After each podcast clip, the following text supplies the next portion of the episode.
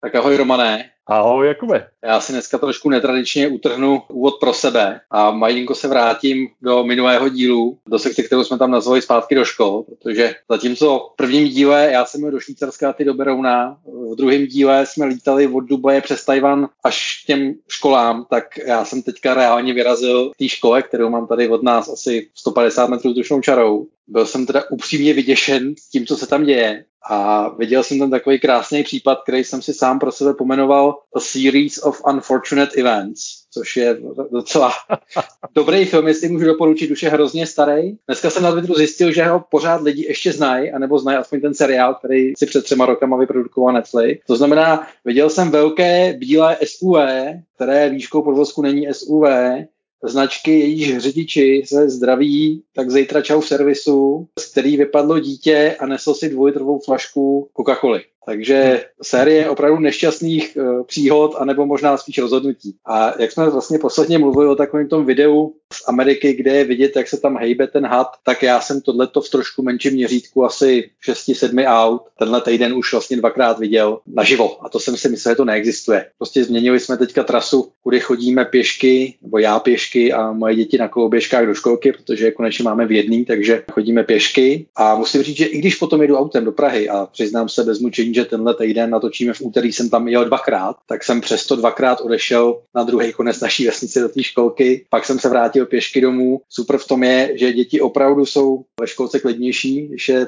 do těch bačkůrek. A druhá věc, která je super, že než sednu do auta, tak mám za sebou skoro 3 km ujítý pěšky a je to jeden z mých takových teď oblíbených ranních produktivity hacků. Chtěl jsem se tím jenom vrátit k tomu, co jsme říkali v minulém díle. Prosím, pokud je to jenom trochu možné, nevozte děti do škol autama. Řekl jsi to moc pěkně, za mě tam tři slova. Jedno je to, je to rozhodnutí. To, to není do té závislosti, potažmo zdůvod, sebezdůvodňování si, že musí přece s tím dítětem jet autem. Tak se lidé buď sami sebe jako dostanou, anebo nedostanou. Ta cesta, kterou si zvolil ty svýma holkama, je uh, důkaz toho, že to jde. A o tom to celé, celé zkrátka je jako mít schopnost rozpoznat, že dělám něco úplně jako nesmysl. A ono, mi se líbí jedno krásné švýcarské jako pořekadlo, že SUVčko ve městě je něco jako sekat trávu motorovou pilou. No. Ono u té školy to ještě v extrému asi vynikne o to víc po ránu. Když jsme se tady zmínili o minulém díle našeho podcastu, tak přece co byla ta podstata té naší výzvy, toho našeho apelu, který bohužel zatím ještě jsem nezaregistroval ani žádnou starostku, ani žádného primátora, ani ministra školství, tak jsme to udělali tak trochu za ně. Podstata byla přece, že to je společný, pěkný čas, který se dá ráno strávit, což v autě při vší úctě eh, neuděláte. A za druhé, ten prostor před školou v těch vyspělejších městech už se mění ve školní ulice a autem se tam člověk nedostane i tam, kde zatím školní ulice nemají, tak ten prostor před školou uh, zkrátka může být živé místo, kde spíš jako lidi přicházejí se svými dětmi, anebo děti s kamarády přicházejí. Tak to byl ten druhý bod. A třetí bod byl přece to, že my ty děti, kdybychom je vozili, tak je připravujeme o ohromné jako porci svobody. No, nějaké interakce se, se spolužáky, s vrstevníky a tak dále a zavírání do té bubliny je hrozný peklo. No tak tě můžu doplnit. Můj parťák v našem eh, spolku kolem na kole, Honza Cinder, v rámci projektu, který tady děláme v Mladé Boleslavi pro dneska 8 základních a středních škol, který se jmenuje právě Pomozme dětem na vlastní nohy, tak v rámci tohoto projektu už loni na podzim a letos na jaře strávil x dní vždycky ráno před těmi školami i s kamerou máme, máme ty záběry někdy, někdy už si říkáme, že začneme používat, ale ono nám to koronavirus trochu na jaře ten projekt přibrzdil. Ale ty, když přinesl ty první záběry z té, z té školy a oba dva máme děti, které do školy chodili a chodí, ale když to pak vidíš koncentrovaně, tak se to blíží tomu tvému zážitku. Vlastně hrozně smutný příběh, tak já doufám, že první vlaštovky se objevují už i v České republice. Podle mých zpráv na, na třech místech v Praze už zkoušejí dokonce zavést školní ulice a když si vezmu, že Česká republika není jenom Praha, není nejmenší důvod, aby se školní ulice nešířily dál prostě do měst větších i menších tady v republice. No. To rozhodnutí na každém rodině. Tak napadá ti důvod, proč by to nemělo jít? Dovedu si představit spoustu výmluv, který bych mohl zaslechnout v této debatě. Jo, jenom pro představu, já i žena pracujeme, máme dvě děti, obě dvě teďka školkou povinný, pracovní dobu máme relativně od těch 9 do 5 a občas díl. takže nějak, jakoby nějak extrémně nevybočujeme z nějakého takového tady toho pražského sabor, sabor v prostředí. No, no, no. Takže myslím si, že jako kde je vůle, tam je cesta. Já mám hrozně rád takový citát, tuším od Hannibala, když překračoval Alpy, cestu buď najdu nebo udělám. Takže já úplně jako nevidím nějaký super reálný důvod, kdyby to nešlo. Eh, pochopím to, vlastně, když jsme ještě oni vozili jedno dítě o vesnici vedle, tak tam ta cesta tím autem byla nevyhnutelná, 6 km nebo 7 ráno eh, po silnicích to úplně moc jinak jakoby nejde. Eh, nicméně, pokud je to v rámci jedné obce, tro, trošku některý auto tady prostě poznávám, jako když po té vesnici chodím, tak vidím občas, kde nějaký auto stojí a pak když ráno vidím u té školy, tak je to takový, že to asi není úplně nutná cesta. Já bych to měl konec konců taky mnohem lehčí, protože pro naše mateřská školka je teďka přesně na druhém konci vesnice, takže já běžím kilometr asi 700 metrů na jednu stranu a pak běžím kilometr 700 metrů na druhou stranu zpátky pro auto. Taky by to pro mě bylo jednodušší narvat děti do auta a potom rovnou, rovnou frčet mě ještě hrozně otevřela věc, eh, oči jedna moje aktuální zkušenost. Já jsem se starší dcerkou vyrazil takovou akci, která se jmenuje Sport Analytic. Eh, úplně nevím, jak moc to je jako dobrý, ale bylo to takový sportovní dopoledne, určený pro děti, kde se sledují nějaký parametry toho, jak se hejbou a nehejbou a na základě toho jim jsou schopní doporučit nějaký sport. A já jsem byl úplně vyděšený z toho, když jsem viděl, že ani desetiletí kluci neumějí běhat. A takových tam byla prostě spousta. A já si říkám, tak hele, teď už jako opravdu není čas uh, na, na nějakou srandu. Zase nechci to generalizovat, byly tam jako děti naprosto pohybově precizní, že já jsem proti ním kolohnát. Já se svýma dvěma metrama jsem to vždycky měl trošku s tou pohybovou koordinací složitější, ale jako upřímně to vyděsilo, kolik dětí hmm. prostě není schopných uh, normálního běhu. No a teď si řekněme, že vtip je v tom, že to není, že ti, co jsou pohybově precizní, takže, takže přece od malička dělají nějaký výkonnostní sport. Ta, ta, ten způsob, jak si dát obyčejný pohyb do životu nás, dospělých i našich dětí, potažmo třeba i našich rodičů, tak je právě ten stejný, jako jsme říkali na, naše, na úvod našeho podcastu. A to je, když zkrátka se jednoduše lidé rozhodnou, že si do té školy, do práce za kamarády, anebo, nebo na nákup, že si dojdou pěšky nebo sednou na kolo a bavíme se zase. Městské kolo, obyčejná herka s proměnutím, nějaký košík a hod pojedu dvakrát za, za, za ten týden nepojedu jednou za, za 14 dní na, na XBDN, tak ono to obojí lze a jedno z toho vede k těm všem uh, pohybovým problémům a zdravotním problémům a epidemím uh, obezity a další civilizační choroby. To další vede k tomu, že se zkrátka člověk jako přirozeně hýbe, ale ne, že by takový ten, ten nejextrémnější případ. Sednu do SUVčka, jedu 600 metrů do posilovny, tam vysoko nabitý jontový nápoj, hodina intenzivního individuálního tréninku, potom zase potom super eh, výborným jonťáku, zpátky sednou do toho SUVčka těch 600 metrů a zase se vrhnou do nějaké jiné aktivity. No, taky to tak jde. Nic proti tomu, jenom si asi oba dva shodneme, že, že uh, jsou minimálně cesty, jak se těch 600 metrů pohybovat uh, nějak jinak a no, ono se k tomu dneska i dostaneme. Jedno z témat, kterému se chceme dneska trošku pověnovat, je, je vůbec rozložení našich cest. Podívej, ukážeme si pár čísel, ale k tomu, k tomu až za chviličku. No. Když, si, když jsme se vraceli teď vlastně na rozjezd k tomu tématu školy a do, cesta s dětmi do škol a odpoledne ze škol, možná stojí tuhle chvíli ještě za to uh, připomenout, že dopady takové té pasivní dopravy do škol a konec konců i do zaměstnání, tak se relativně snadno dají měřit například na aktivitě mozku.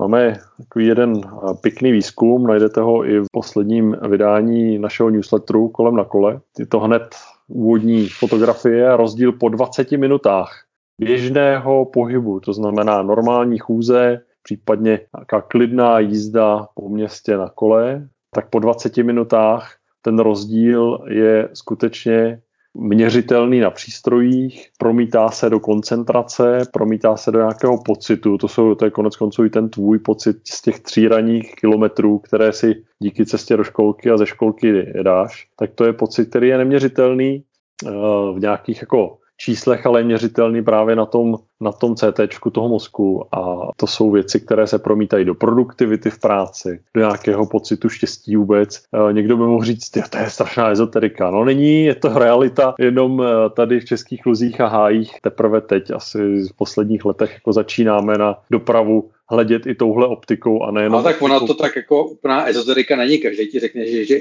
cvičit i do té třeba posilovny, tak když ní odchází, tak je nabitý energií. Tak já jsem na posilovnou přímě línej, takže jako já se radši projdu. A i ty tři kilometry už je to nějaká jako fyzická aktivita. Já na té cestě ve výsledku s těma dětma eh, strávím nějakých 40 minut. Je to tak? Je to tak? S, tím, s tím, že 20 minut je jako na těch koloběžkách prostě naháním, aby mi je nepřijelo nějaký to auto, který právě odjíždí od té školy. A, no a, doporuč, a doporučená, doporučená dávka jako denního nějakého aktivního pohybu je 30 minut, takže ty máš ráno, den ti začal a, a máš... Já už mám splněno.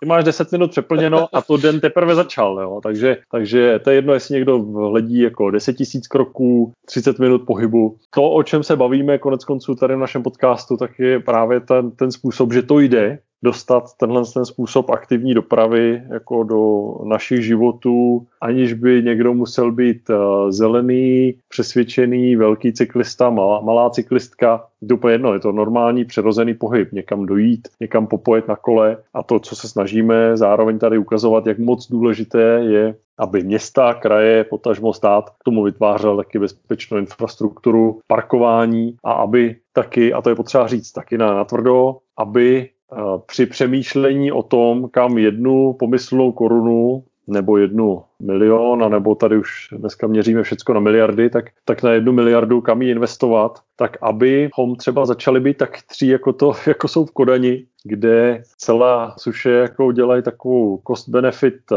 analýzu, kde poměřují přínos když potřebují spojit dva body někde v tom městě, případně mezi městy, tak poměřují zkrátka přínos versus náklady toho daného způsobu dopravy, ať už je to vlak, ať už je to silnice, anebo ať je to chůze, Dánsku frčí a velmi do toho investovali v posledních letech do takzvané třeba cyklodálnice, které skutečně jako propojují města i na vzdálenosti 30-50 kilometrů na výborné jako úrovni a skutečně to je, to je způsob na elektrokolech, hodinka, hodinka čtvrt dojíždění a zase ten efekt toho na čerstvém vzduchu a, a je to skutečně cyklodálnice. No tak, tak takhle jednoduše to poměřují a teprve potom v tom Dánsku udělají rozhodnutí, zdali postaví teda silnici, respektive si přidají na, na silnici třeba další pruh, rozšíří, upraví, anebo zdali naopak pohyb lidí, protože to je ta podstata, o co jde, tak zdali není smysluplnější, levnější pro společnost to vyřešit nějak jinak. Věřím, že se, že se do toho nasuneme a zase není to jenom o naší víře, tebe a mě, pár, pár dalších lidí, ale je to, je to jako logika relativně jednoduchá. Ta logika se jmenuje urbanizace, protože, co si budeme povídat, lidé se stěhují do měst do sídel tisíce let. Ten trend tady byl od nepaměti a není ani, ani náznak toho, že by se měl měnit. Město to je bohatství, město to je koncentrace lidského kapitálu, příležitostí, možností realizace vzdělání, you name it, těch, těch, těch, těch důvodů je, je hrozné množství. No a pak jsou jenom dvě možnosti. Město se může dál jako roztékat někde do krajiny, rozšiřovat, čímž zdá, zároveň ztrácí tu svoji hodnotu té koncentrace lidí a příležitostí, anebo se udržuje v nějaké své rozumné velikosti a pak to znamená příliv lidí do, do města, to znamená v našem stávajícím jako přemýšlení, že se, se tady pereme o prostor a, a pak ta úvaha může znít relativně jednoduše. Budeme v těch městech dál udržovat prostor pro plech, v tomhle případě výhradně pro auta, anebo uh, budeme ten prostor jako smysluplně přerozdělovat, abychom dokázali udělat prostor pro bydlení, pro služby, pro lidi a k tomu nějakou rozumnou alternativu dopravy. Já se vyhýbám tomu říkat cyklodopravy alternativa, protože to považuji za dávno překonaný a zastaralý pojem. Je to aktivní doprava. Alternativní už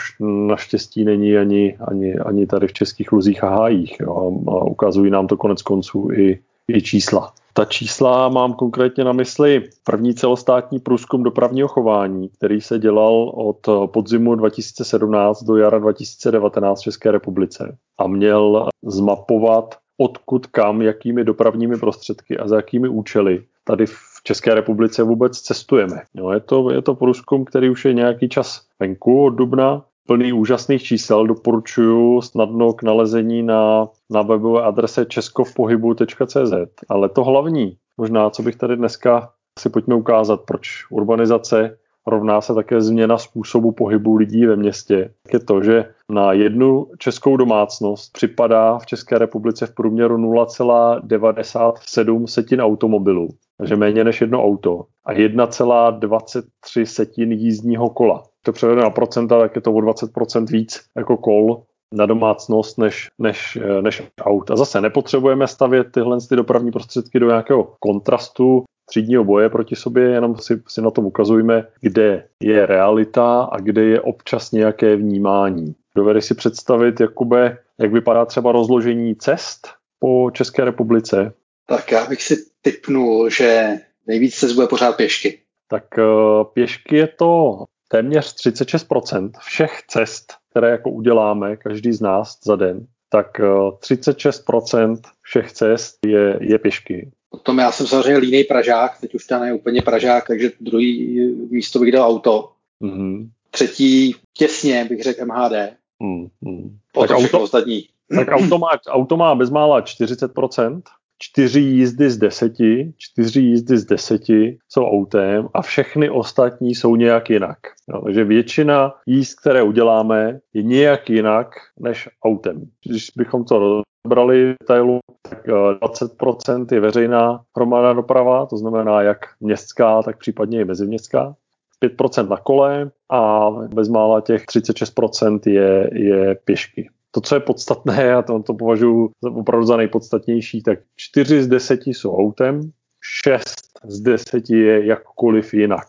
To, to je první prostě úhel pohledu. A ten druhý, jak, jak si typneš, jak jsou uh, jako dlouhé ty naše cesty. Jo, za, za den pro představu jich uděláme méně než dvě a půl, dvě a půl cesty v průměru. No, to je tak jako, takové zvláštní číslo, ale dvě a půl cesty. Takže tam zpátky do práce, případně ještě něco k tomu, ale někdo to má intenzivnější a někdo, někdo zase ten průměr narušuje. Ale, ale tu vzdálenost typneš si. Chceš to na kilometr nebo na čas? No, Dobr, výborná otázka. Výborná otázka. Do budoucnosti má smysl měřit všechno jako v, v čase. To je, to je jako způsob vlastně budování, to je, to je jako moderní urbanismus, přemýšlí v čase, ale uh, zkus to nejdřív v kilometrech.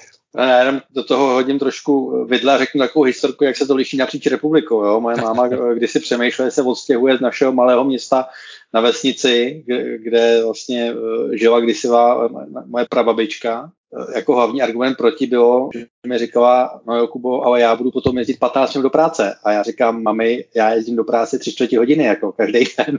A to jezdím potom v samém městě. Jo? Tady se bavíme, že ty jedeš úplně z jiného kraje, okresu a obce.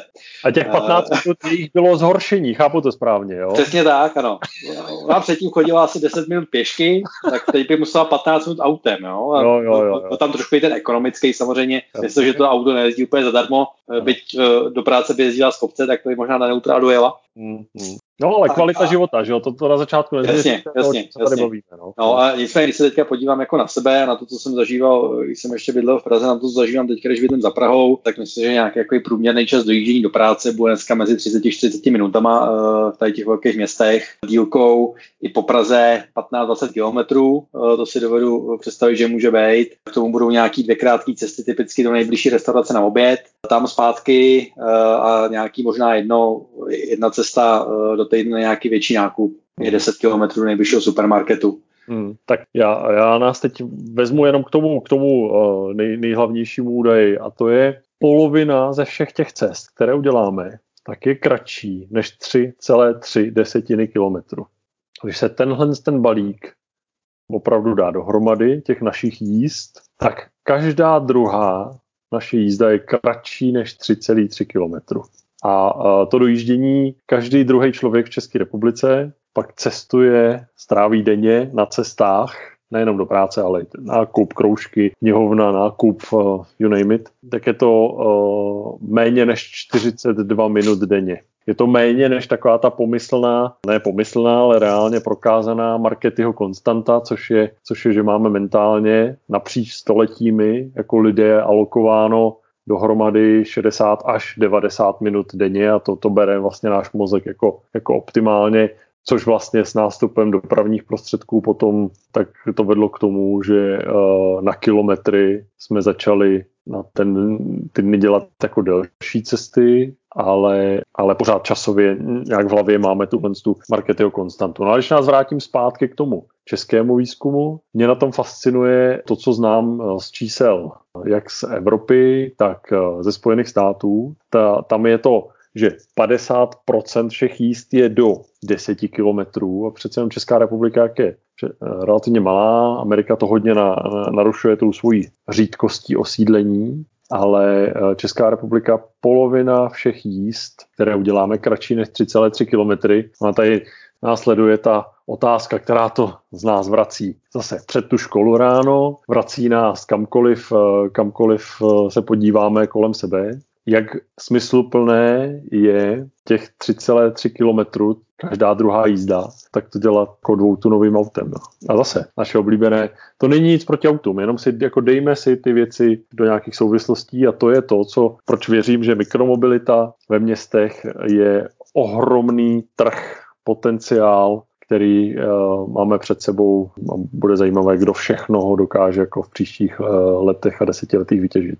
Protože při úctě 3,3 km ospalou chůzí je kolik? Do 40 minut, budu konzervativně to počítat, tak uh, mě to vede k celkem jednoduché otázce.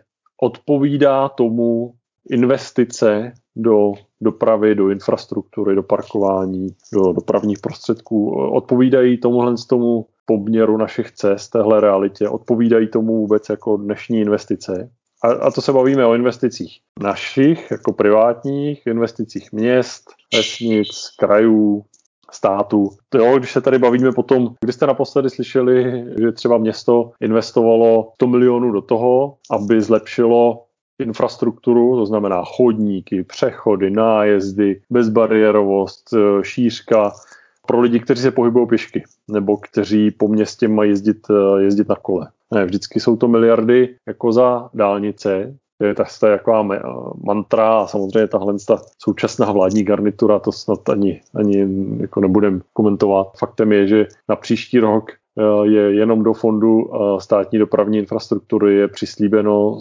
bezmála 130 miliard korun. Asi bychom se měli trošku začít pídit, do čeho všeho budou putovat, když známe tahle ta základní, základní čísla, to je 6 eh, z 10, jakkoliv jinak dneska už než eh, autem. Je to žádoucí, má to všechny ty jako příjemné benefity pro kvalitu života a nejenom pro kvalitu života, ale i pro veřejné rozpočty v zdravotnictví. Má to dopady na kvalitu vzdělávání, na, na, na vůbec na schopnost budovat města kvalitně.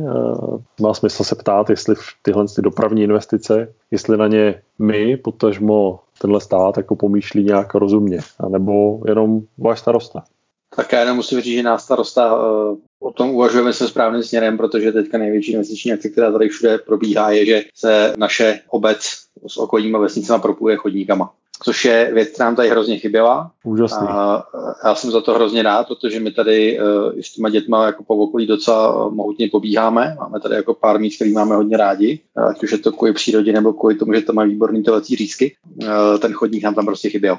Takže tady to vzalo celá správný směr a jsem za to jako hrozně rád, že to tady takhle bude za chviličku snad už eh, hotový. No, jen houšť eh, víc takovýchhle rozumných, eh, moudrých starostů nebo, nebo primátorek. Ono si taky nalíme čistého vína. Postavit chodník v opravdu podle jako moder, moderním designu, rozumně, tak je zlomek jakýchkoliv nákladů na to, aby se stejná vaše rodina nebo vaši sousedi někam mohli do té vedlejší vsi třeba přesouvat autem. Tím se trošku dostáváme třeba i k eh, novince posledních dní a to je pražský magistrát schválil rada zastupitelstvo, ať to popisujeme správně, schválil údajně jednomyslně investici na, ve výši téměř jako 200 milionů korun na cyklostezky v nejrůznějších částech Prahy teď tady vůbec se nemusím, to, to není zpráva, je totiž jenom, která má význam pro Prahu. No, se snažíme i náš podcast dělat tak, že není jenom, jenom o Praze zdaleka. Proč, proč je to vlastně jako dobrá i ne tak dobrá zpráva. Jo? Objevil to uh, Jirka Nádoba z týdeníku Respekt, ten jeho článek najdete snadno na, na webu Respektu. A to podstatné, co je, tak je, že ten, ten soupis těch staveb, do kterých by těch 200 milionů korun mělo v nejbližší době putovat, tak je naprostý pelmel jako od staveb, které jsou připravené jako kopnout zítra, až po záměr, tady bychom něco chtěli, Což je úplně super, že ty městské jednotlivé části hlavního města přemýšlejí, je tam nějaká aktivita. To, co už považuji za jako výrazně velké riziko do budoucna a, a velký otazník, zdali takhle je to dlouhodobě udržitelné, takovýmhle pelmelem postupovat. Taky jak vůbec které, ty, které úseky, jak, jak zapadají spolu dohromady. Jo. Přece ty... No, to povede úplně k té samé situaci, která je u Mikulova na hranici Rakouska, vlastně z jedné strany vede dálnice a, a z druhé strany jako skoro poňačka. Jo. Přesně, uh, tak. přesně tak. Já jsem, ty, ty to máš krásně na, to, na, na ten Mikulov, já jsem byl dole za Budějovicemi a úplně, to je to samý, to je to samý, stej, Stejný princip, jako je to úplně přesně. Znovu, já na tom velmi jako považuji za báječnou věc to, že je tam nějaká aktivita na těch jednotlivých městských částech, nebo kdybychom si to přenesli do kteréhokoliv jiného kraje, tak vlastně určitě je super, když jednotlivé obce projevují aktivitu a říkají, hele, my to ze svého investičního rozpočtu nejsme samozřejmě schopni obsáhnout, je to nějaká doprava na území většího celku, takže má smysl dávat veřejné prostředky z větších celků, ale jakmile na to není jednotná nějaká promyšlená strategie. A teď je nejenom strategie odkud kam, protože doprava se buď může plánovat tak, že tady by byl plac, anebo se doprava může eh, plánovat tak, že tady máme potřebu spojit tyhle cíle dnešní na nějaké úrovni, potažmo cíle budoucí. Já to chci vnímat pozitivně, takže bych řekl, nechť je to první vlaštovka, Jasně, aby to prostě někdo, nedopadlo. Jestli někdo třeba neuhlídá, víš co, jestli někdo třeba neuhlídá to, že ty cyklostezky budou alespoň všechny v jednotném plus minus jako standardu provedení, to znamená šířkový profil. Jo, tady, tady velmi často narážíme prostě na to, že třeba cyklostezka nebo chodník se po přemalování parkovacích zón zúžil tak, že v něm neprojedete ani kočárkem, protože zkrátka mm, auto z té, z té silnice na silnici se nevešlo už, ale bylo to parkování v očích někoho tam bylo potřeba, tak, tak když tyhle věci nepohlídá, tak hrozí i té Praze, že 200 milionů korun v nejlepších úmyslech jako prostaví, ale ta otázka bude znít, co to udělá s cyklodopravou v tom městě. Jo. A já bych se vždycky... Já jako- z toho mám prostě jenom pocit, že zase chybí nějaký komplexní plán, hmm. Eh, kdy se někdo dívá na to město jako celek a ne kdy si každá část hraje tak trošku na vlastní písečku a, a jak říkáš, že se trošku bojíš nějakých rozdílů, tak já už to úplně vidím. Praha 1 to bude mít včetně zlatých kohoutků jako pomyslných a tamhle chudáci na devíce jako to budou mít vysypaný hrubým štěrkem. Jo, tu, jo už, dneska, už dneska třeba v těch návrzích, co, co jsem měl možnost jako si v noci, v noci přečíst potom, tak v těch návrzích eh, vidím v některých místech jsou spokojení, protože prostě jsou rádi je to lepší než nic, tak kdyby místo eh, dnešní rozbité polňačky to dostalo jako uhlazený mlatový, což je takový jemný štěrk, uhutněná pořád zemina, jiná městská část cyklostezku, která bude pojezdová normálně běžným autem do 3,5 tuny což znamená, že dřív nebo později se tam i tahle ta auta prohánět budou. To je, to je zkrátka zákon. A teď, teď jenom budeme doufat, že to bude kvůli nějaký údržbě okolní zeleně a že tam chtějí poslat jenom dodávku. Jo, ale při, při vší úctě tohle už má svět taky dávno vymyšlené. Prostě uh, cargo kolo dělá tu údržbu No, já s tím budu v pohodě. Když, když tam budu jezdit jako udržbářské dodávky jednou za měsíc a bude tam na začátku, na konci sloupek, já jsem s tím v pohodě. Jo, roz, rozumím ti, eh, ne, ne, jenom tyhle situace už mají řešení. V Nizozemsku dokonce i hasiči a, a použije mnohem menší, agilnější, užší, tím pádem i lehčí jako vozidla. Já nejsem expert na, na, na hašení, ale dovedu si představit, že ta potřeba jako převážet eh, x tun vody v x tunách jako auta je někdy potřeba a pak v řadě případů potřeba není. Jo? A tam prostě si vlastně řekli, že nebudeme přizpůsobovat využití našich pozemků. Jediný, co město má k dispozici, jsou jeho pozemky, jeho plocha. Tak nebudeme přizpůsobovat jako využití těchto pozemků tomu, jaká auta tady dneska jezdí, ale budeme posléze vybírat dopravní prostředky k tomu, jak jsme se rozhodli, že tohle území bude vypadat. Je to úplně vlastně otočený pohled na věc. Při urbanizaci postupující, dneska už jsme překročili Rubikon a ve městech po světě žije víc než polovina lidstva. Každý druhý člověk už dnes žije na téhle planetě v, ve městě. V České republice je to dokonce 7 lidí z 10. Podle mě, když se podíváme na tvoje město, moje město, tak zjistíme, že se za poslední roky výrazně jako zahušťují, přibývá v nich lidí ono už je, je skoro to... složitý mnohdy říct, co je ještě jedno město a co už je druhý, že jo. Tady, ano. já říkám, že do deseti let se Říčany musí přejmenovat na Praha Říčany, protože Eh, už je to tam skourat kousek a tak nás to tady, a ona historicky jako Praha rostla, že? Otázka no. je vlastně, kde se to může zastavit a... U Čáslavy, Romane, u Čáslavy. v tomhle konkrétním případě myslíš u Čáslavy, no já si dovedu představit. A jenom ještě promiň, já nemám nic proti Čáslavy, ale zadní jsou železní hory a tam je to do kopce, jo, tak to, to jestli proti Čáslavy, jsem... a nebo, nebo. A já, já, jsem si vzpomněl Čáslav jenom kvůli tomu, že mi teďka jeden známý říkal, byl se tam podívat na nějaký nový byty, který se cenově úplně brutálně jak blíže nějakému jako takový psychologický hranici. A když se tomu podíval, jak mu tam všichni říkali, no, tak to se divíte, tady už jste v dojezdové vzdálenosti do Prahy a ono je to pravda, ono to tam vlakem do toho centra Prahy trvá hodinu, tak pro, pro, no. pro to ta část lav. No. Pomyslná hodina, byť hodina tam, hodina zpátky už je jako extrém na nějakou kvalitu života, můžeme si když tak na, na příště vytáhnout. Mám nějakou jednu, dvě studie, které ukazují vlastně provázanost mezi délkou času, kterou eh, člověk dlouhodobě tráví dojížděním nad jednu hodinu denně a jaký to má dopad na, na kvalitu jeho života. Moc zajímavá čísla a můžeme se k tomu některém z příštích našich podcastů. Pro mě na počty přeposlouchaných podcastů ideálních 30 minut. Já už bych mít nechtěl. Já už bych nestíhal poslouchat to, co chci. uh, mimochodem, když si, když si tohle, tohle oslovil, tak uh, děkujeme všem našim posluchačům, kteří nám po dosavadních třech, to znamená nultý, první a druhý dílech uh, našeho Urbancastu, stálo jim to za to, napsali nám, ať už sms e-mail nebo, nebo zprávu někde na Twitteru. Moc za to děkujeme. Téma délky našeho podcastu v tom padlo taky. My máme spolu s, s Kubou v tom celkem jasno. Viď? Rádi bychom skutečně drželi formát jedna hodina, protože nám umožňuje v tom tématu jít do hloubky, být dobrými společníky, to věříme, že je taky naše společná ambice. Potom, eh, kdo má tu dojezdovou cestu kratší, tak na to máme dva heky, ne? Pustit si nás na dvakrát, anebo tvůj oblíbený. V jakýkoliv podcastové aplikaci dát rychlost na 1,75 normální a dá se stihnout i hodně dlouhý podcast za hodně krátkou dobu. Jo, jo, přesně tak, tak věříme, že i tyhle ty triky vás s naším podcastem baví. To konec konců doprava, no tak všechno je v pohybu, i náš, i náš podcast. No. Tím jsme trošku odbočili. Byli jsme,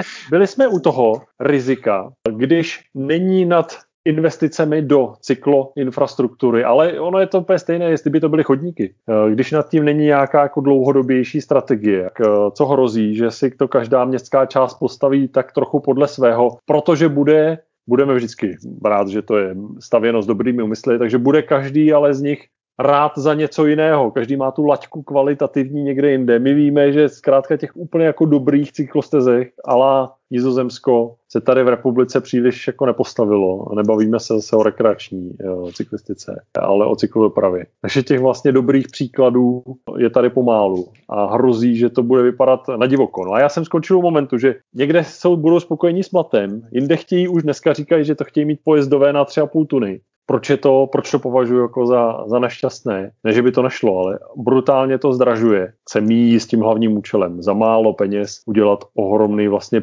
posun k tomu, aby se lidé po městě mohli pohybovat jinak než jenom tím stereotypem. Já bych tomu jenom ještě chtěl říct, jako není úplně účelem do polí vylivat asfalt všude, kde to jenom trošku jde. Je tady skoro za barákem vede relativně dlouhá cyklostezka, na který se tady domluvili všechny obce v okolí, vede z Měchovic a vede až do Prahy. Je relativně jako slušně postavená, je postavená, nebo je vyasfaltovaná, ale tady to trošku dává smysl, protože tady to propuje obce, které nějakým způsobem jsou nebo nejsou na vlaku. Tam, abyste tak. se jako pohodlně dostal k tomu nějakému prostředku eh, hromadní dopravy, mě to smysl dává. Co mě naopak smysl jako nedává, tak mezi Mnichovicema a a Mirošovicema, což je obec u sjezdu vlastně eh, na, na Benešov, že z jedničky, tak tam byla jako relativně slušná taková polní cesta, vedla tam taková ta klasická žlutá turistická mm-hmm. cyklostezka a tam se někdo rozhodně to tím asfaltem vyleje taky. Jo? A pro mě mm-hmm. úplně vlastně zbytečně, protože zastávku jako máš v Mirošovicích i v Mnichovicích, takže to už mm-hmm. neplní tady ten jakoby eh, dopravní nějaký mm-hmm. smysl. Mm-hmm. A asi jenom získali prostředky a podle mě jako zničili úplně zbytečně kus zemní asfaltem, hmm. tam to nebylo nutné. Takže v tom ti naprosto rozumím. Odzoomovali o tohle z toho konkrétního příkladu, tak, tak zase, že jo, je to o tom mít nějaký, ne ad hoc řešení, ale nějaké relativně jako principiálně na ty věci eh, nahlížet, protože pak to rozhodnutí je jednoduché. Je to pro rekreaci, je to pro sportovní vyžití, tak, tak ta hranice může být klidně jako mlad v kvalitě. Může ten daný úsek plnit funkci cyklodopravní, umožní nějakému počtu lidí se pohybovat nějak jinak než uh, autem, potažmo i, i vlakem, ono se totiž dostaneme i k, k nějakým jako kapacitním tématům. Já jsem jako velký zastánce toho, aby i v úsecích, které s oblibou odbory životních prostředí, potažmo uh, povodí různých řek a spol, tradičně jako říkají, ale my tady, kdyby náhodou přišla záplava, tak tady nemůže být jako asfaltový, případně jako betonový povrch. Tady to musí být jenom hliněné, tak ono to bohužel jako neguje jakoukoliv možnost udělat z toho dobrou dopravní tepnu pro lidi, kteří jedou jinak. Jo. To je to hrozná škoda. Já se v tomhle velmi jako přimlouvám za to dělat věci podobně jako v, skutečně v tom nizozemsku. To znamená, je to asfalt, ale uh, má červený pigment v sobě. A ono to má ten, ten efekt, že uh, celé Nizozemsko je zase koncepčně naprosto jako na červeném asfaltu, takže víš naprosto přesně. Tak jako je ti jasné, v jakém úseku se pohybuješ, jestli je to jako prostor pro auta nebo pro lidi na kolech. Ten červený pigment má mimo jiné ten efekt, že je, že je tižší, je hladší a menší valivý odpor, což pro lidi, kteří jako se musí pohybovat vlastním šlapáním, na rozdíl od šlapání pedálu, tak už dělá rozdíl. A ten třetí efekt je právě, že i v té přírodě, proto na to reaguje, jak si zmiňoval to pole, tak ten červený pigment asfaltu umožňuje, že to vůbec nesálá tolik do toho svého okolí, jako standardní ten černočerný asfalt. Jo. Když jde člověk jako trošku do hloubky, eh, nejenom po povrchu, ale jde do hloubky jako toho tématu, tak zjistí, že asfalt vlastně v řadě ohledů skutečně je jako výborná investice, protože jestli musím zvýšit takt třeba na nějakém železničním úseku, takt eh, ve smyslu, jak často mi jezdí, jezdí vlaky, abych obsloužil nějaké množství lidí, a nebo ta na dvě, dvě místa to propojím jednorázovou investicí do kvalitní 4, 4,5 metru široké jako cyklostezky s povrchem, který umožní jet v pohodě v lodičkách na kole do práce, tak, tak by to mělo být. Jo. Takhle vlastně Nizozemsko strašně šetří peníze. Co si bude jako, když to úplně jako řežem na dřeň. Mají to v nátoře, umějí to a takhle šetří peníze. Jo. Konec konců bavili jsme se o tom spolu nedávno. Ta situace je přece i u vás, jako že jste řešili, jakým způsobem vyřešit parkování a dojezd eh, z okolních obcí někde na vlak. Tak, my, my jsme se vlastně minulý týden sešli osobně po, po delší době a tam jsme vymýšleli takovýhle téma úplně zase náhodně. Já jako naprosto rozumím z pohledu a my se ve všem nemusíme shodnout vždycky na 100% a myslím si, že je to jako naprosto správně. Uh, my tady reprezentujeme takový trošku jako odlišný pohled na některé věci, ale já myslím, že to je vlastně pro znění toho podcastu správný. Eh, jenom ještě doplně se třeba zase jenom hrozně líbí, byť tady někdo po kraji pole eh, udělal chodníček, který má asi jako metr jo, a spojuje nám tady prostě jednu vesnici, která na vlaku není s vesnicí, která na vlaku je. A tím, že ten pohyb většinou jedním směrem ráno a druhým směrem na zpátek, tak to funguje taky. Bylo to levný, bylo to rychlý a je to tam jo. prostě hotový. Jo. Takže uh, já jsem víceméně fanda jako účelných řešení, který moc nestojí a já budu rád jako za každý použitelný, chytrý, vhodný pro daný místo a účel. Tak a nicméně k, k tomu parkování. Mně se jako hrozně líbí, že já si myslím, že vidím za roh a vždycky zjistím, že ty vidíš za dva až za tři, že tam vždycky je že toho ovstovský jádro pudla. A mě to vlastně zase jako ten rudý hadr přes oči hodí ta, ten způsob té komunikace. Uh, tady vlastně ve vesnici vedle, kde taky zastavuje vlak, tak se teďka předělává parkoviště, který, jak jsem zjistil, tak nebylo parkoviště, ale nějaký pláce, který tam vznikl. Respektive jako odkladiště materiálu, když tam rekonstruovali uh, trať uh, do Prahy. Teď v rámci nějakých dodělávek, standardní vesnický postup, nastaví se baráky, nechá se rozkopaná silnice, až se na tady všichni cítí, jak se to vyasfaltuje a v souvislosti s tím zmizela, nevím jestli půlka nebo tři čtvrtiny kapacity parkoviště, který tam bylo předtím takový. S tím, že eh,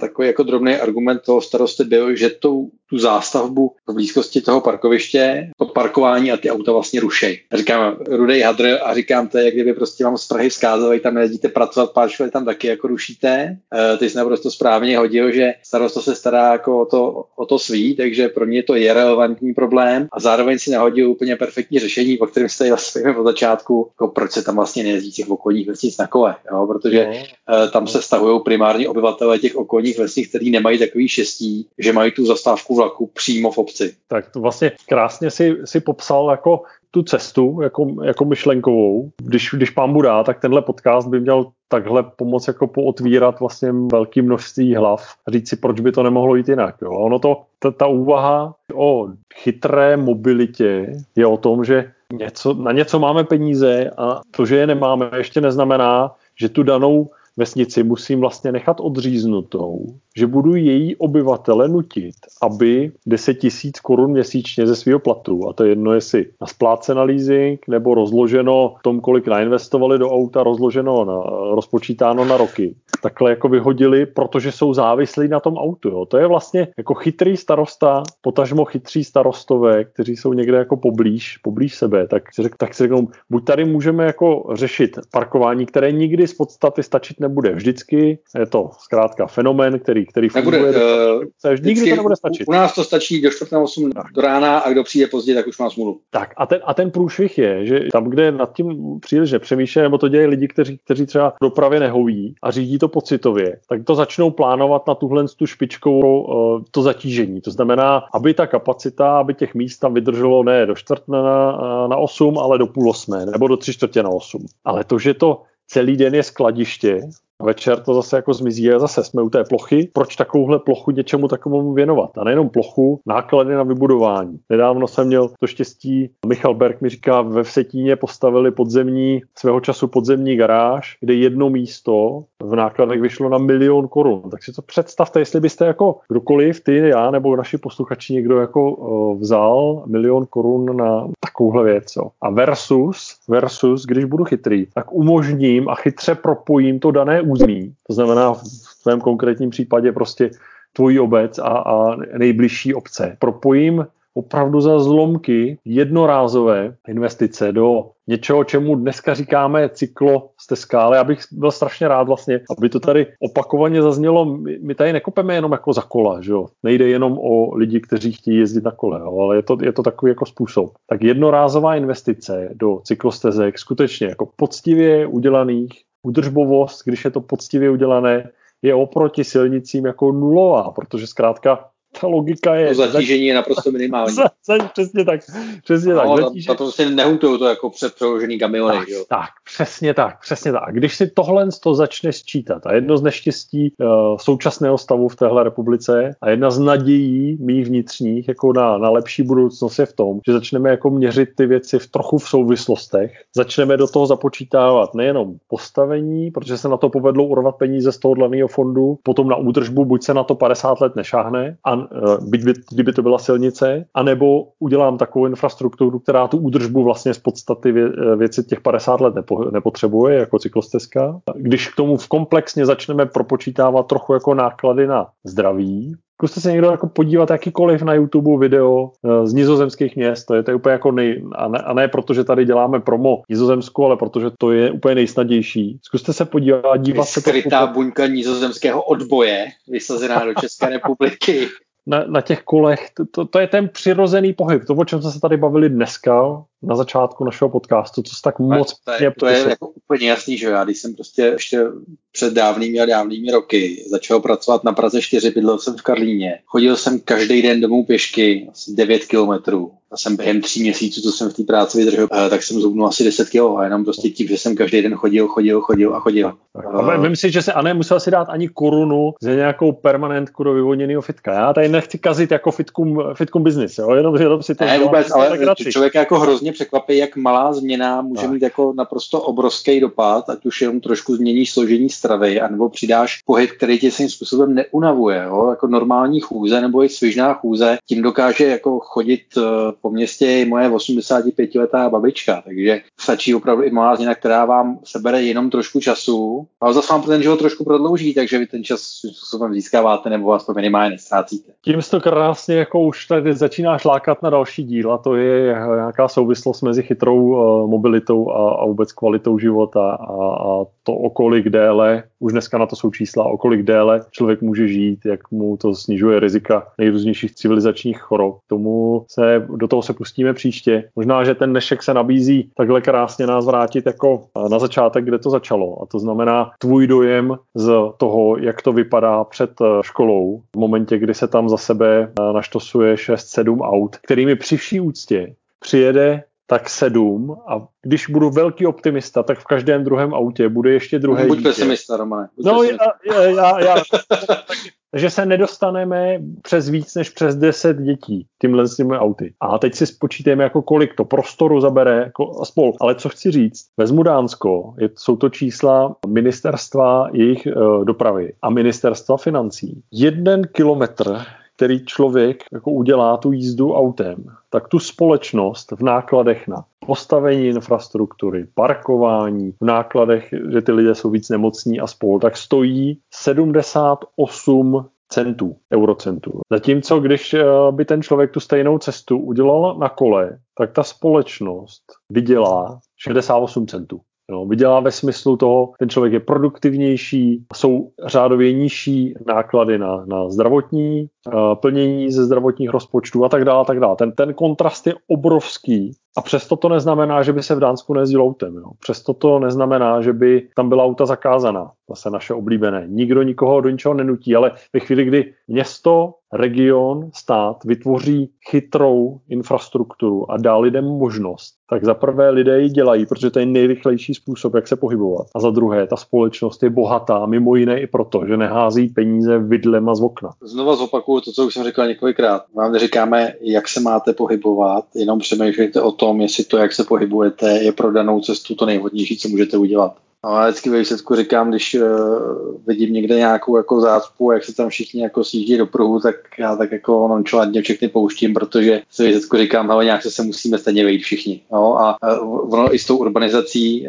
uh, jak jsme se o tom před bavili, tak ono se nás sem bude muset postupně vejít čím dál tím víc. A je, je fajn začít mentálně pracovat na tom, že to je vlastně jako dobře, nikoliv, nikoliv že to je, to je nějaké mínus. Jo. Možná co kdyby jsme dneska do tečky nezvykle oba dva k tomu máme vztah, tak, tak co kdybychom ještě se podívali na první elektrickou škodovku? Jaký jsi to no, měl Určitě můžem. Uh, jsi možná zaznamenal takovou moji diskuzi s kolegou, který dělá něco podobného jako my, uh, na téma Škoda a její vzlet a kdo ji nakreslil a kdo ji nenakreslil. Uh, takhle, já jsem to auto viděl prvně, a teď nechci úplně kecat a hodit si tady triko, ale dva nebo tři roky na zpátek už jsem to auto viděl, byť v takový té kupé variantě, o který se mluví, že má ještě přijít. Jo. Naopak jsem neviděl tady to s tou rovnou kombíkovou uh, záď.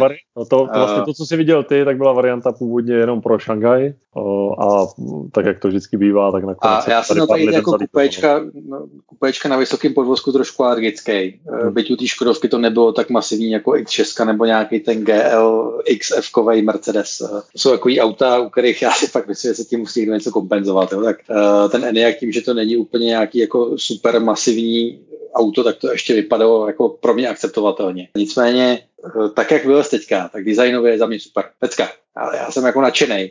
Uh, Mně se hrozně líbí skala a tady tohle auto v tom jako úplně perfektně pokračuje, byť s úplně jiným tvarem karoserie, ale mně se obecně ty Škodovky jako teďka v té nejnovější generaci strašně líbí. A to neříkám, no už to skoro vypadá Romane, že jako nás platí z jedné strany holandský jsme si dělat z druhé strany Škodovka, jo? Proto, uh, takže jako já jsem s tím, já jsem s tím jo, jako naprosto spokojený, to, co vyvezlo, strašně se mi to líbí. Teď jenom jako budu trošku eh, číhat, jak se to bude pohybovat cenově, hmm. Uh, jak to bude vycházet na operativní leasingy, já už se auta vlastně nekupuju, já se je pronajímám. Mám proto nějaký jako své historické důvody. Eh, vím, že jako z hlediska cashflow a nějakých nepředvídatelných jako událostí je to vždycky takový si to jenom půjčit to auto. A jako skoro uvažuji o tom, že pokud to nebude za nějak, nějakou úplně nesmyslnou cenu, že si to jako příští auto úplně v klidu pořídím. Protože ti dojezdová vzdálenost úplně komfortně stačí. A mě by, jak říkám, mě by stačilo elektrický City Goučko a ještě to starý, tak. jako dojezd 40 nebo 50 km to mělo, ale a, a. Jako kam my se tady reálně tím autem pohybujeme. My jedeme ráno do práce a to teďka tady ještě říkáme, nejde všichni do práce. Prostě. Ano, ano, ale ano. Prostě ano. naprostá většina těch cest jsou jako nižší desítky kilometrů a ho, když už jednou ročně jedu někam jako hodně daleko, no tak stejně musím dělat přestávky, takže si dobiju, anebo si ho na tu jako jednu cestu tu auto půjčím, protože to, co ušetřím na, na, na palivu během toho roku za elektriku, tak ho si tam můžu jako eh, někam to. Já se na to jako těším, až to opravdu vyleze, až, až bude čtyřkouka a bude s tím nějakým jako, ani musím ten nejdelší dojezd, eh, nějaký jako ten jako střední. Budu o tom určitě vážně uvažovat, moc se mi to líbí. Mm, mm, mm, a co mě jenom tak jako ještě pobavilo tenhle ten týden, když zůstanu v koncernu, tak se vlastně generální ředitel celého koncertu Herbert Dees potkal s takovým jedním pánem, o kterém si spousta lidí myslí, že je to největší podvodník a skemr, což na ceně akcí je teďka krásně jako vidět, co se s nima děje. Posadil Herbert Dees posadil Ilona Maska do ID3, což je vlastně ten nový elektrický Golf, když to tak řekněme, to auto, které má teďka, řeknu, to říct, stejně jako Brouk a Volkswagen spopularizovat nějakým způsobem mobilitu, v tomto případě elektromobilitu. A myslím, že Elon Musk ho tam trošičku trolil takovýma těma dotazama typu a nějaký asistenční systémy tohle auto má, tohle je jako nějaká sranda, on se dlouhodobě ví, že Herbert Dies jako tý Tesla má nějaký obdiv.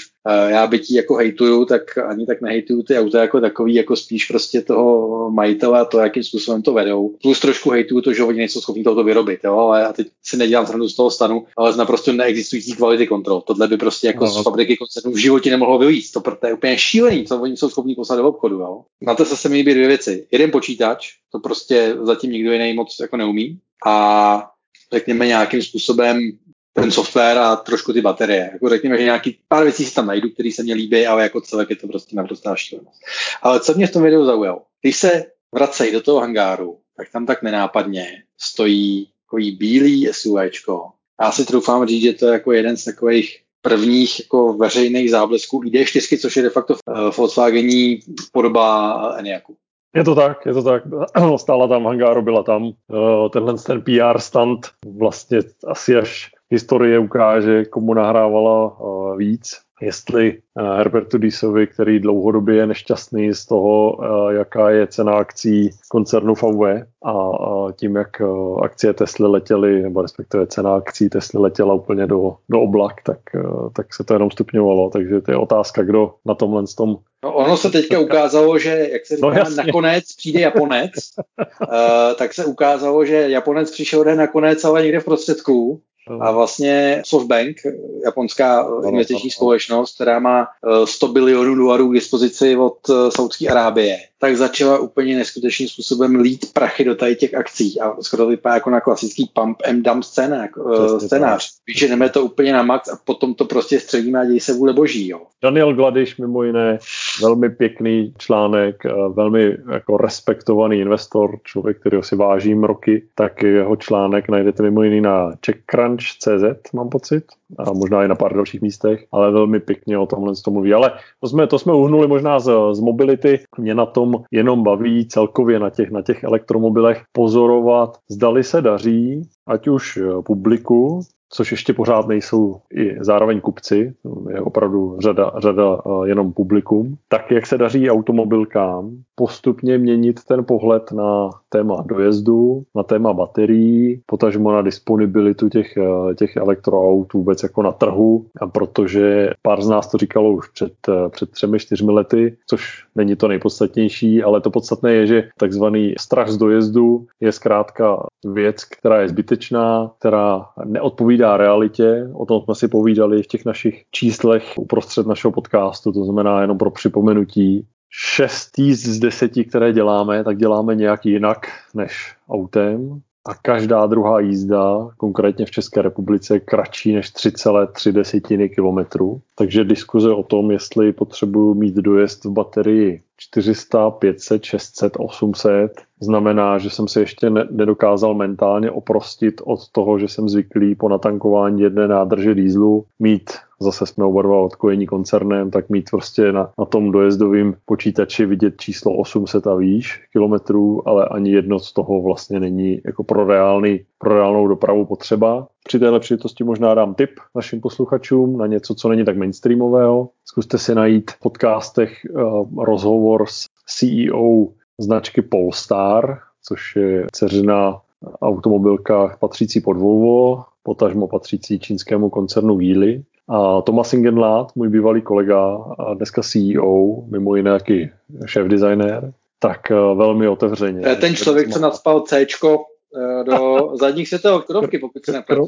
Kromě jiného, Tomas toho má uh, jako v historii značky Škoda na svědomí hodně. A teď, mu, a teď mu to C sebrali. Teď už C No, on, Nová no, Octavia už nemá C, už má L. No, ale ten vývoj, ten vývoj byl jenom, to, to jsme hodně teď zanerdili, ale ten vývoj byl takový, že Tomas si to C vzal k sobě právě do Polestaru. Kdo, kdo jde jako do detailu, tak, tak to tam vidí a v momentě, kdy to, kdy to vyplynulo, Polestar to bude mít, tak, tak tady ve Škoda designu vlastně začalo se jako řešit, co s tím a, a nakonec ta Škodovka už to používá dlouho, takže si to i hodilo trošku tu kresbu zadních světel upravit. Skutečně ta posloupnost v tomhle byla, že Tomas si ten svůj ikonický prvek, který vymyslel, někdy to se bavíme o letech ty, ty budu střídat od pasu, ale 2000. To bylo možná, to bylo možná už první Fabie, ne? No, já, já to ne, ne na, na Fabii to ještě eh, nebylo, to bylo za, no, nerad bych tady teď mátl, máte roky, možná to není podstatné, a byly to definitivně roky někdy 2002, 3 až 2005, jo, někde v tomhle období, tak Tomas, eh, Tomas to ještě s pár dalšími lidmi tehdy prosadili, tuhle tu kresbu C, a když si ji teď nasadil do Polestaru, tak vlastně ve Škodovce se, se to pozměnilo. Já mám pocit, že on ji hlavně nasadil i na 90-kový Volova, a minimálně to sedanový mě tvarem zadních sedadel připomíná něco úplně jiného než C. Mm. Takové, mm. řeknu, o, hodně rokové gesto. uh, Tomas rozhodně udělal to, protože si s těmi věcmi hraje, tak udělal to, že v předních světlometech Volva je Torovo to, Torovo kladivo, to, to, je, to je legenda, já, já bych ji tady určitě špatně teď odvyprávěl, ale Torovo kladivo a zároveň skoro okolností je to Thomas Ingenlad, takže, takže se to tak nabízelo. No. Ale tím jsme si, jenom eh, ten můj tip byl, zkuste si tenhle ten podcast, my na ní dáme, dáme když taky odkaz eh, do našich poznámek. V tom podcastu mluví velmi otevřeně o tom, že už dnes si i on jako CEO elektrické automobilky uvědomuje, že je nereálné mít v každém prodaném elektroautě baterie, které budou mít dojezd ve vysokých stovkách kilometrů. Je to neekonomické, neekologické a nesmyslné. No a, a ten Tomas to tam popisuje velmi otevřeně, pěkně. Jsem rád, že něco, co tvrdíme prostě 3-4 roky, že budoucnost mobility je mimo jiné v krat, kratších vzdálenostech, tím pádem v menších vehiklech, tak i někdo, kdo pořád pojede na té vlně automobilové, což ten Tomas, Tomas je, tak reálně už popisuje, tu, popisuje ten obraz, že zkrátka dlouhý dojezd je něco, co... Tak, to je podobný mýtus jako potřeba velkého kufru. Jak umíme ho zaplnit, že jo, to, to velká no, ale rád do roka umíme zaplnit, jednou, když jdeme na hory, jednou, když jdeme k moři, jo, a to no. jsou zároveň jediné dvě cesty, na kterých by nám nestačila baterie na jeden zátah. Tak, tak, je to tak. Zároveň je, je moc pěkné na tom, že zkrátka tohle to přirovnávání, nebo ta, ten pocit potřeby velké baterie bych přirovnal, a to by byla už tečka za naším dnešním povídáním možná, tak bych přirovnal k začátku, možná, to si řekl hezky.